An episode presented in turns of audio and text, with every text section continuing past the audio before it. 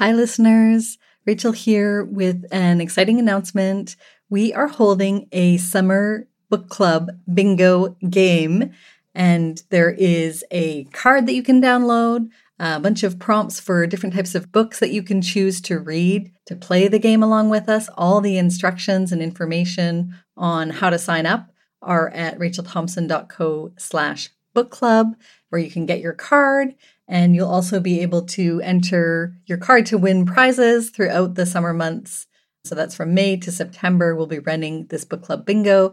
I hope you will sign up and uh, read some cool books and be inspired to do some more writerly reading this summer. So all the information is at rachelthompson.co slash book club. What do editors want? It's a question that many creative writers have asked themselves or more likely muttered dejectedly after a frustrating rejection. I'm Rachel Thompson, author and literary magazine editor, and your podcast host. The Lit Mag Love podcast grew out of my course by the same name, and I continue to seek out answers to this question of what editors want by going right to the source. I bring you interviews and insights about how to improve and publish your writing.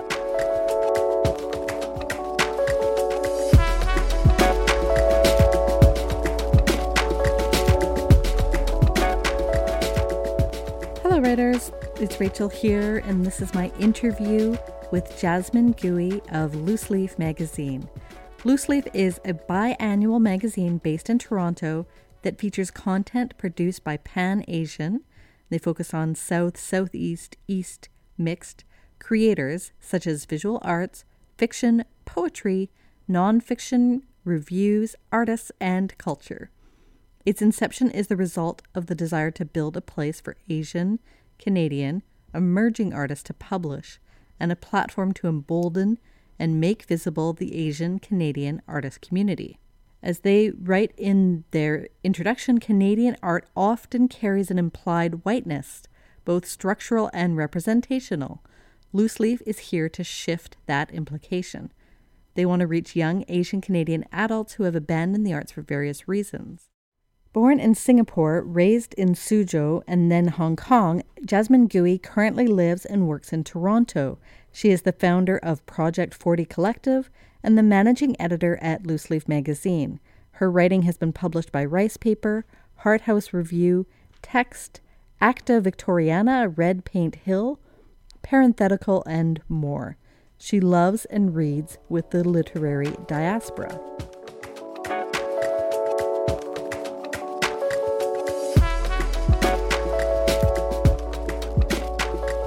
Welcome to Lit Mag Love, Jasmine Gui.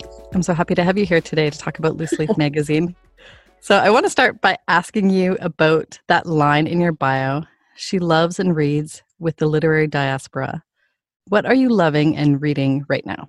Hi, it's so wonderful to be here. Um, I think it's a really interesting question because I haven't been asked what I've been reading in a while. And I don't know if you know, but I work in like film actually. I work for a film festival. So I just came off a festival, just started reopening some books. And right now I'm working through uh, a couple of essays in Reel Asians, Asian Canada on Screen. It's a collection of like interviews, dialogues about Asian Canadian film that has been compiled by the founder of the Reel Asian Film Festival. So that's been really interesting to go through. And then on the poetry side, I'm waiting to open Dionne Brand's um, The Blue Clerk, which I haven't I haven't touched yet. And then also the third issue of Migrant Journal, um, which is called Flowing Grounds. I don't know if you've heard of that either. Migrant Journal. No, I haven't. Uh, tell us about that journal. It's actually a collaborative um, design um, project. It's six issues only, print only, based in the UK. And all six issues discuss migration, like different aspects of migration. So the third one's called Flowing Grounds, and it's about the sea and the air, actually. So travel through the ocean and by airplane. Sounds great. And I'd love to crack that Dionne Brand book oh, yeah. on my list. Yes. And is there more love you do you feel these days as publishing opens up to diasporic writers, or is is that a true statement or false? I think it's interesting because with all the books that I'm reading, they have that kind of slant. I mean, that probably reflects my reading interest too. But even with Migrant Journal, the idea of, you know, committing six um, print issues just to the concept of migration, and this is happening in in Europe, you know, where they're having a slightly different kind of conversation about migration, maybe, or there's different rhetoric and language. So very interesting to to think about that. But I think yes, there are way more options. Um, there's much more of a proliferation of content that's about diaspora. Um, but then, whether or not we are open to different forms of storytelling, um, whether or not we see the work of these new writers as they are, or you know, through maybe like also a refreshed way of understanding value and story, as opposed to a preconceived notion of what is good story and what is good art. That I think is more debatable. So I want to turn to Loose Leaf Journal, and can you tell us who your contributors are and and how you like to work with them?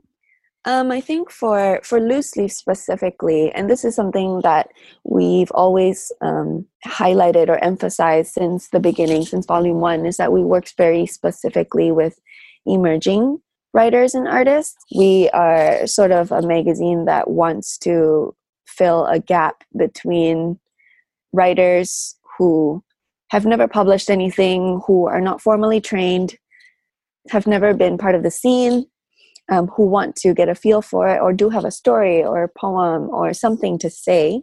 And we are that platform, hopefully, for writers like that within the Pan Asian community I think it's it goes back to this conversation about like what is valuable um, storytelling, and there are a lot of writers, amazing writers in Canada who are trained um, or who have come through you know writing programs and gone to workshop you know and done fellowships and done residencies. And those opportunities are wonderful and, and sort of a necessary part of a writer's life in many ways. But within the asian canadian community at large, there are very, very many writers who don't get this kind of opportunity, who don't even consider themselves writers or are not comfortable with that kind of label. And this, you know, has been, there are many reasons for that. Many of them come from immigrant communities. So, you know, art is not necessary, you know, it's considered a luxury.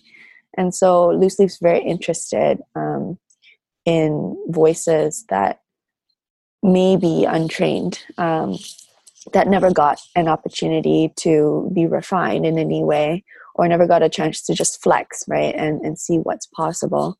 And so for us when we get to editing there's many many rounds. Um, our editors usually go through a lot a lot of back and forth. I know for sure the the nonfiction departments fiction and poetry um, tend to go through at least two to three rounds. And then in nonfiction which is where i work in we go up to like eight nine rounds of editing. Sometimes before a piece is like good to go to print. And even for artist statements because we publish also in the visual arts department artist statements go back and forth too with like a couple rounds of edits um, just to like be able to give some of that feedback that we think um, would help the artist or the writer um, in moving forward with their their art practice afterward Wow, that sounds like a wonderful opportunity for emerging writers. And mm-hmm. one one thing you said was these are communities where art is considered a luxury, and I'm wondering a bit about that idea of luxury, indulging in something versus the urgency, probably, of some of the mm-hmm. stories mm-hmm. that they have to tell. Do you, do you find that you get a lot and, and you publish a lot of pieces with that kind of urgency?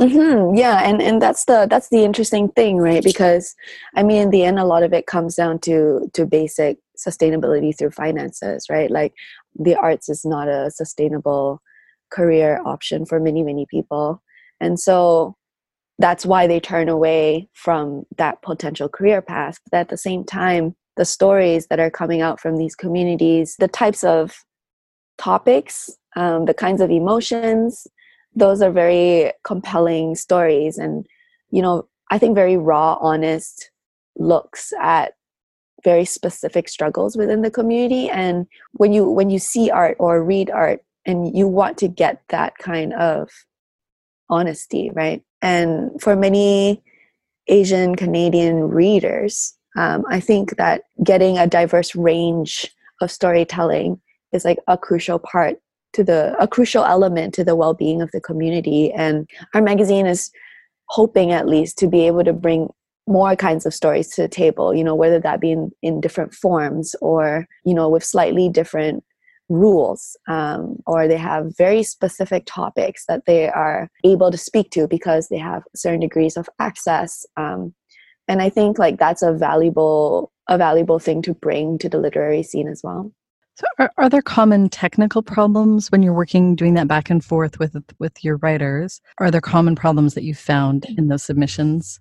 And and can we address any for listeners who might want to submit to your journal I think, I mean, there's the regular sort of, I didn't, you know, didn't read the guidelines or didn't submit, you know, within deadline. And we're actually, we're actually, I think, a magazine that's more loose with that, um, just because our goal is really about nurturing, you know, emerging voices. And we understand, you know, deadlines are tricky, are tricky things when you are encountering a huge body of text, which is the submissions page. You know, it's it's not uncommon to miss one or two things. So like we are more lenient with those kinds of um, with those kinds of um, errors. But I think for for me, I mean, speaking personally from as someone who's been editing um, nonfiction and poetry, I I get a lot of pieces that are maybe like first or second drafts, or they you know they try to say what they're trying to say in a very straightforward manner.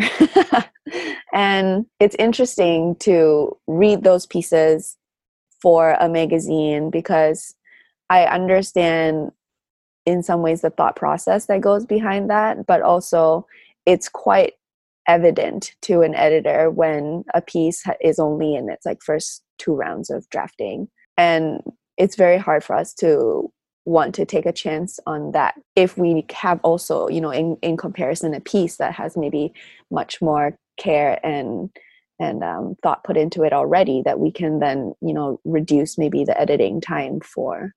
So i mean it's like it's it's sort of like that difference between a piece you would bring to a workshop um, you know where you're like i would like to just get feedback and work on this some more versus a piece where you're like okay i'm ready for this to go out there. I stand behind a lot of what it says but maybe you could tell me something about it that i don't know yet right? And i think there's like that's a that's a subtle difference that you learn only through submitting a lot of pieces i think and then resubmitting the same pieces after you've worked through them multiple times. I think that's like i guess that's advice but that's something i see a lot of and and this happens a lot specifically with nonfiction. I get i think people interpret nonfiction as like blog posts sometimes and so i get i get pieces that you know have a very strong i speaker and there's no function for that narrator. It's literally the voice of the the writer um, without any uh, artifice or any attempt at crafting a, a story even in nonfiction which is still a necessary thing right? For sure. I like what, what you say about how this is sort of this subtle thing that you learn only through submitting a lot of pieces and then resubmitting. On the other hand though you it's also there in, in, what you're saying too is if it's a first or second draft it's unlikely to be published and it's something you need to work at a bit more. Mm-hmm. I think it's really interesting to try, you know, because I, I personally, as someone who also submits to other magazines, I sometimes have pieces that I'm, you know, not quite sure about, and I will just do the, I would just submit them somewhere that I think like, you know, I, there's a match. And i sometimes use the submissions process a way to tell me how far um, i think my pieces are. Like i have done that. So to, and sort of depending on what kind of feedback you're getting whether it's a standard rejection or a more substantive one? Yeah and and even like even just the speed right? I think i think writers in general kind of know where their own writing sits like after if you've been writing for a while if you've been submitting pieces for a while you have a good sense of where your pieces are within the sort of completed spectrum. But the act of submitting to literary magazines is preceded by the looking for literary magazines, you know, the um, reading of that literary magazine's content. I think that engagement process is also a really good sort of um, soundboard for you to then look at your own writing and be like, okay, how ready is this, right?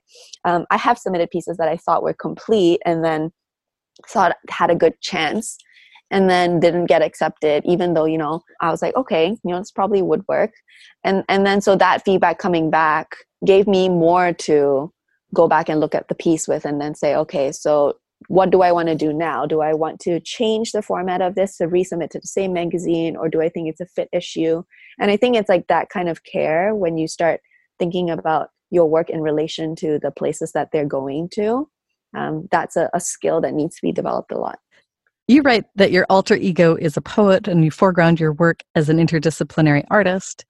Do you keep these practices quite separate? What are the differences or similarities between your visual art and your writing? Yeah, I think I have I have come out into the creative the creative scene in Toronto as somebody who definitely works in more than just literature, hence the ground foregrounding of interdisciplinary artists as opposed to poet. It also comes from, I think, the fact that I work with Project 40, which is the arts collective that publishes Loose Leaf, as an interdisciplinary artist and programmer. I wouldn't say the practices are separate in the sense that interdisciplinary artists, you know, folds many types of genres or mediums into its work because I work in pottery I also work in paper. So they're very closely related in, in many ways to my practice of poet of poetry. Paper and bookbinding, um, making paper, bookbinding, paper cutting, all being still directly re- related to the literary um, genre.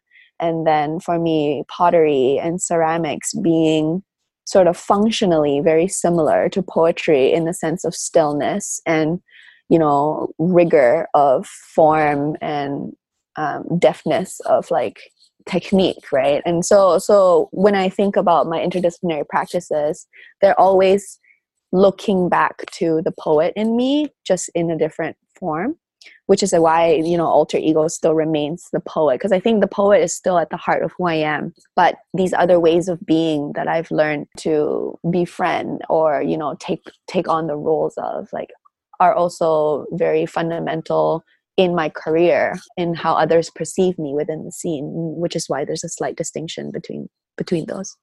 How does your passion for intersectional community and interdisciplinary creation converge so i think um, i think intersectional community asks us to be open and mindful of difference, right? It asks us to have a posture of listening that requires effort. It requires a lot of heart. Um, it requires a lot of humility in many ways um, because we are being asked to to really give attention to another person's experience that we might not have any um, relationship with. And this this is like a very crucial point of connection for me because if we are artists or writers what we really want is to connect with people um, through our art and whether that be in narrative or emotion. And in intersectional community sometimes you are asked to hold space and uplift experiences that you personally don't have but recognize the importance of having and so, with interdisciplinary creative spaces, then I think that as a writer, personally at least, I have to um, be challenged often to consider the things that I take for granted in my art form, right? When I'm working with a visual artist or I'm working with a photographer or I'm working with you know someone who who works in 3D I have to try a different way in order to explain why I'm doing the things I'm doing and why the things I'm doing are good. I find that open dialogue really refreshing. I always come away from a collaboration having learned something new, not just about, I guess, craft, you know, their craft and their work, but also my craft and my work, because it, it kind of follows the same logic of you having to explain your story to someone who's never heard it for the first time, right?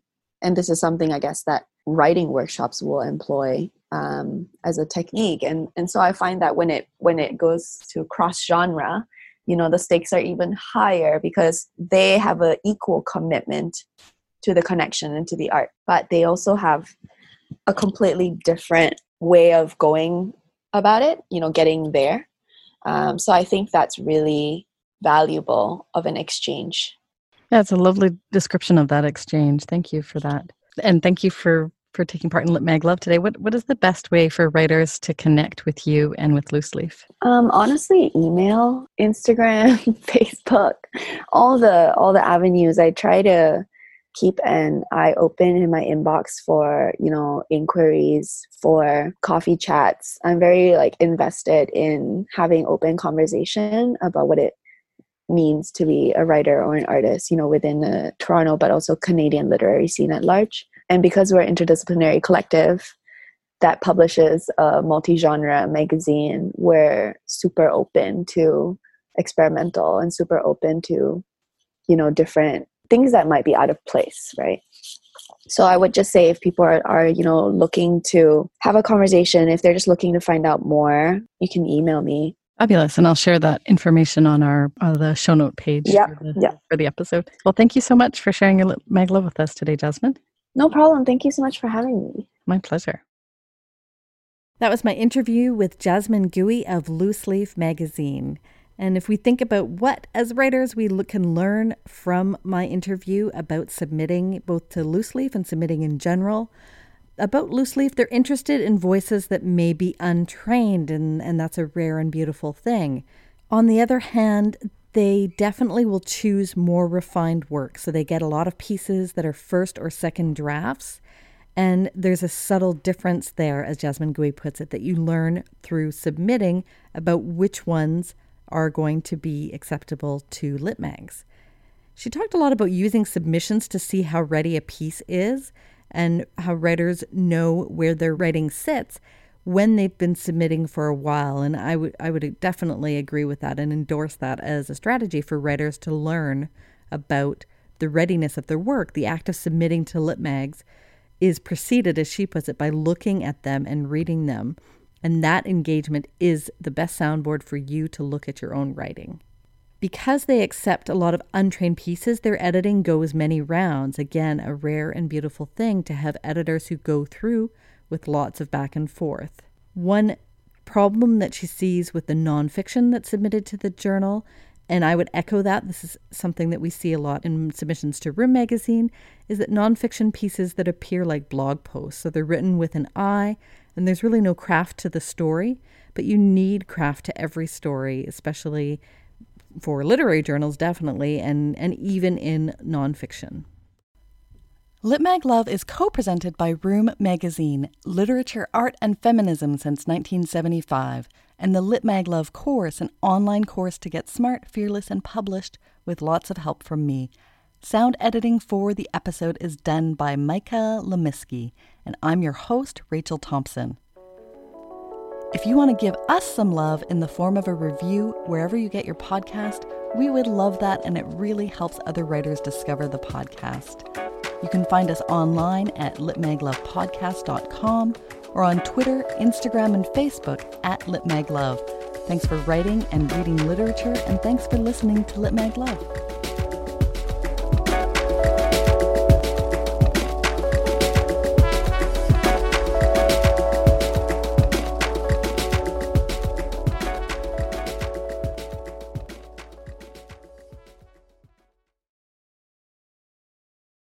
Join our game of book club bingo this summer. Learn more and sign up at rachelthompson.co slash book club.